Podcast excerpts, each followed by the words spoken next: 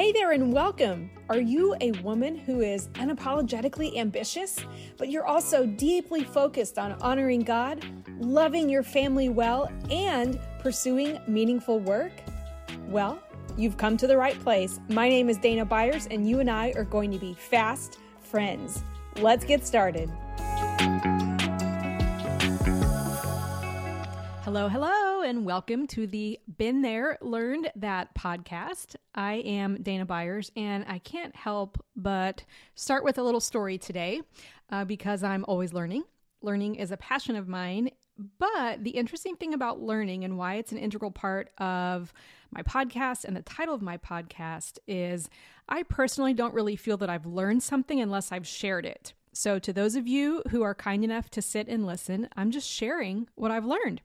So, this morning I got up knowing I was going to record a podcast today, and I had extreme resistance to getting in the shower. I'm confident that many of you can relate to that. Usually, my resistance would be to exercising, but today my brain was not happy and was acting like a toddler about getting in the shower and getting ready. And so I'm just sharing that because I'm on the other side of that resistance. I have showered. I want you to know that. But that's not the point. The point of the story was I sat in the resistance, literally on my couch next to my dog, going, Why is it a big deal? Why is it a big deal shower? And then I realized I actually don't have to get in the shower before I record this podcast. No one's going to know if my hair is clean or not. And then I recognized something, and that was this feeling of should. I don't know about you, but the word should is a word I really do not like. I feel like it puts pressure on people. I don't want to tell people they should do things. I feel resistance when people tell me I should do something. And I think, uh, you know, I was about to do that until you told me I should do it, and now I just don't want to. So. I'm just being completely honest there. So I was thinking, why do I feel I should shower? And the more I thought about it, the more I thought, you know, I don't think that's actually what's happening. I think what's actually happening is I don't have a reason or a motivation to do this other than for myself. And that kind of blew my mind, you all, to really just stop and realize the only reason to get up and shower today is for me. And I had to ask myself, is that enough reason? And the answer is yes, that was reason enough. So I gave myself the opportunity to do what I wanted to do just for myself. No one else asked me to, no one said I had to. And it just felt really great. It took something I was resistant to and changed it into an experience of, man, I just did a little something for myself that I didn't have to do because I am working towards becoming a woman who does things for herself, not just because anyone else needs her to, or not because people are dependent on her. And so that was a little win this morning. And I want to share that with you because I think we can often feel like we should do things and we might feel false guilt about them. But in fact, it was completely fine for me to do that and to feel great about it. And I also just want you to get a sense of the things that, as a coach, I work through in my own mind. I have a brain it's going to try to convince me of a lot of things, but to sit with it and work through it is what helps me day to day grow and learn in my life. So there's a little lesson behind the scenes in my brain for you today. All right, today I am thrilled to get to talk with you about something that I've wanted to share for a long time. I've talked about it, of course, with friends over coffee. If you're on my email list, you may have heard tiny bits and pieces of this, but I want to share with you more holistically about some fears that I think we all face. But I want to share with you three fears that actually came true in my life and the risks that I took to tackle those fears. And I think that the heart behind this is that I have a strong core belief that I don't love the idea of waiting for a rainy day. I don't love the idea of holding out. I think we all lose out when each of us has things we can share with the world and we just kind of sit on them or we hold back or we wait. Um, unless God has made it clear that it's not the time to do something. I really believe there's no reason to delay. I value action if it's the appropriate time and God confirms it. The thing about that is, though, sometimes when we obey, um, we just have an opportunity that we can take it or leave it, right? It's not like God has said, you absolutely must do this, but I think He gives us invitations. They're not life or death invitations, but they're opportunities, and we can get really clear on why we're going to do it or why we're not going to do it. And I think the ideas that you have, the plans, the prototypes, the dreams that you have will die with you unless you give them a chance. But you're not able to really take an honest chance on these dreams until you've acknowledged the fears that might come true if you take the risk. So, I want to talk to you about some of the risks that I took and the things that happened. First, let me ask you have you ever heard of the best selling book called Become Your Own Personal Assistant? probably not. And I'm sure you probably haven't because it's a book that I wrote in 2016, and it indeed was not a best seller.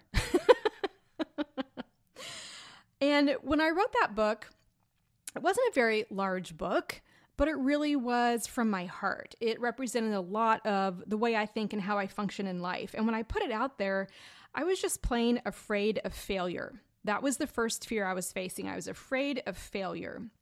You know, we can put art or creativity or things out there and have our personal value and our identity attached to them. It can take so much behind the scenes to take what to others might look like a baby step, but to us feels like we have just crossed a massive chasm.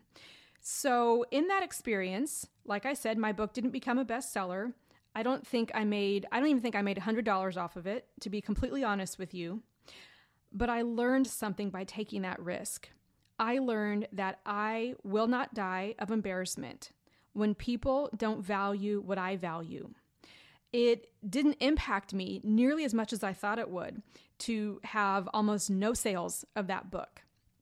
I was able to still value the words that I wrote and still embrace them and live that out and get to a point where I felt neutral about the fact that um, people just aren't into this. And that's actually not that big of a deal. And I can go back in my brain to that memory in 2016 where I went, okay, so this didn't really take off. Um, I am able to prove to myself that my world didn't fall apart. I wasn't dependent on that success, and God supported me through that. So, facing that failure was something that gave me a really great lesson, and I'm so glad I took that risk. Um, second, I, at one point in my life, really had to face a fear that I would take on something that I wasn't going to like. And at the risk of sounding a little bit selfish, I started thinking, you know, I don't want to commit to something that I'm not going to enjoy doing day in and day out. So, back in, I think it was 2005, I started a blog at danabyers.com and it picked up speed way more quickly than I intended for it to, which was a blessing overall, but I wasn't monetizing or anything. I just didn't really know how to manage what I had unintentionally committed to. so at danabyers.com, I don't have that website anymore. I don't have that domain. But when I was there, I was blogging there for almost 10 years. It started out as a very small um, kind of crowdsourcing effort before we really had crowdsourcing. I was blogging about adoption, the value of adoption, why our family was pursuing international adoption, and I was really just inviting some people close to us into our story. And I would share updates there about our international adoption process for our daughter. That started growing as things advanced, and we ended up, of course, completing that amazing adoption we ended up moving overseas. A variety of things were happening in our lives, and I was just sharing a lot of spiritual observations. I was sharing a lot of observations about finances and moving and minimalism and things that our families were walking through. And I got to a point where I had up to 12,000 readers a day on occasion on my blog. And it really morphed into something I didn't intend for it to be. And I started thinking, gosh, I've built something that I don't want to um, I don't want to stick with. I, I, don't really enjoy this. I loved writing. If you're on my email list, you know that. I send you a little email every day, every weekday. I love writing. I love that connection, but it was um, turning into sharing more about some things that were a season of my life and not really my lifestyle. And so I ended up uh, facing that fear that I didn't like it. I didn't like what it had become. I don't think it was bad, sinful, or wrong, but I just really didn't have a vision for it. And so facing that fear meant that I stopped blogging. I got rid of that domain. I took 10 years of content and it's gone. And I learned through facing that fear that I can actually succeed at something, succeed at something that doesn't fully align with my life. And I can have the courage to say, thank you, but no thank you. This is wonderful, but I don't think this is God's best for me. And by facing that fear, by taking the risk of setting the blog aside, I was able to open up just some new ideas in my brain, some new pathways, some new relationships and opportunities. And I am so thankful I took that risk. And I'm really thankful that that fear actually came to pass in my life because it developed my capacity to understand yes, I can write. Yes, I cre- can create content, but I want to do it around the things that God has specifically lighting a fire in my heart about. And then a third fear I had to face was the fear of something I desperately love ending. And the this happened in about 2010. Uh, my husband Chris and I had in 2007 sold everything we owned. We had an estate sale. We took our two young kids and we moved overseas. We were so passionate. We caught an early vision for um, something that is now known as Church Online.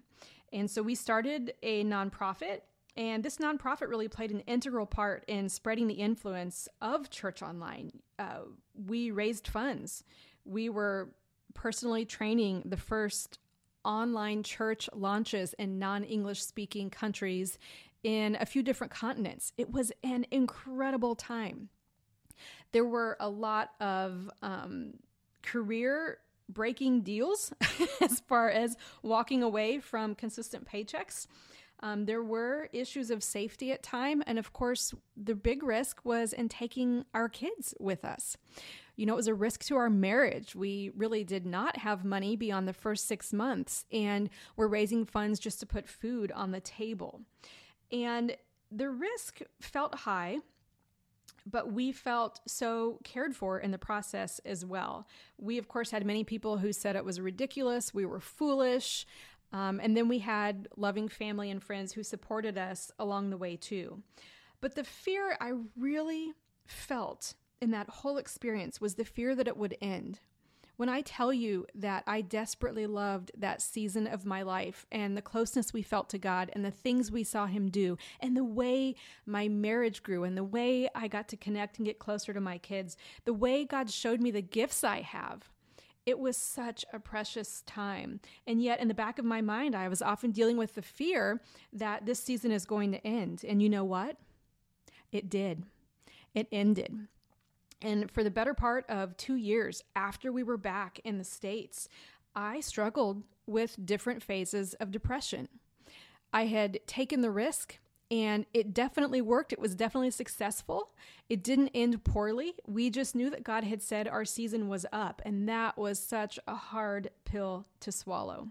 But I learned by taking that risk and facing that fear that God is a radical provider. He is our protector. So when I obey him, I know that he is with me. He goes before me, he prepares the way. So those were three big fears that I faced fear of failure, fear of doing something that I don't really like, and the fear of something I love ending. And now I want to talk to you a little bit about a new fear that I'm walking through and how I'm facing it through risk. I've been processing through the fear of being able to maintain something, to keep it going. Uh, you know, my to be completely transparent, my business, Dana Byers Coaching, it's just over two years old right now as I'm recording this today, and it's still not what I consider to be a completely viable business as far as income, as far as consistency, as far as things like that go. And that's not really a problem. But I find myself, not every day, but many days, wrestling with God about my capacity to just show up, to be consistent, to maintain things when I don't see all the evidence yet that it's going to work out. because the fact is, I am all in. I love this. I think God has gifted me for this. I am hearing from people that the coaching I'm providing and the, the resources I'm providing are of benefit, but I still just really feel like things haven't turned a corner yet to where I'm seeing the type of progress I long for in the consistency of my business. But that isn't going to keep me from showing up every day. So, I want to tell you one way I'm facing this risk right now, and that is through this podcast you're listening to.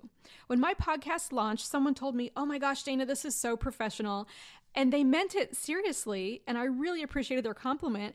But it made me laugh a little bit because I said to her, I said, You've just got to know that I'm taking this risk as easily and lightly as I can so that I'm not over investing. You know, really what I did, the biggest investment was a course that I took. I'll share the course that I took in the show notes. I borrowed a microphone that my husband has used previously in podcasting. Um, I pay $9 for a podcast host. I got a free headshot from the place where I have a co working space. And then I used uh, a program, a resource called Fiverr to just get some help with some music and my podcast graphic. And I've prayed a lot. okay. I want you to know this is a bare bones process. And I say that because I think people think, oh my gosh, this is such a big deal. And it is a risk. My heart is really in this. I'm really putting myself out there. But I think we can take risks to tackle the things that we're concerned about just to, one, show God that we trust Him, and two, show the enemy that we are about our business. I am not about to sit back and let this fear take me over. I want to face it every day. I want to sit down at this microphone. I want to sit down and have coaching calls and send emails on weekdays to my beloved email list because I'm going to learn something even if my fear were to come true, I'm going to learn something and I'm going to get to share it. That to me is the highest and greatest value in the experience of risk. So, my expectation right now was to launch a podcast. Guess what? I did it. You're listening to it. my continued expectation is to just keep showing up. I'm not sure if people are listening or benefiting, but I am seeing some progress. And I love getting to prove God right and prove my doubts wrong. God's mercies are new every morning. He is giving you and me fresh ideas every day. If we act on those ideas and use them as an antidote to the fears that we are experiencing, God will give us what we need every day. So, in closing, I want you to imagine a big revolving circle. Okay, this is a big circle that's just spinning round and round slowly. And at the top of that circle, you are offering yourself up to try things in faith. And then as you head around the circle, God gives you ideas and you try those ideas. And you continue in motion around the circle. You try out those ideas and you are learning from what happens. And then you know what happens as you get back to the top of that circle? You draw closer to God. You repeat, repeat, repeat. You offer yourself up to try things in faith. God gives you ideas and you try them. Then you learn from your action and then you draw closer to God. Life is an iterative process. Expecting it all to work is really setting yourself up for failure. But expecting to draw closer to God and to learn from Him is completely possible. I want you to know that I really don't carry any shame for all the missed hits that I have in my career because they have led me to this moment in sharing them with you. I can testify to God's provision and His presence through all of these ups and downs. So, in closing, let me ask you when was the last time you tested this principle regarding your work life? Facing a fear and responding through a calculated risk. And when did you last show up in faith to do something that you didn't yet know how to do? Friends, I know you can do this. Send me an email at dana at danabyerscoaching.com if you would love prayer or encouragement to get started. I am in your corner. See you on the next episode. Hey there! Have you grabbed your free two minute stress stopper yet? If not, what the heck are you waiting for? Get immediate access to these powerful coaching questions that are going to help you calm down fast at danabyerscoaching.com slash free. See you soon.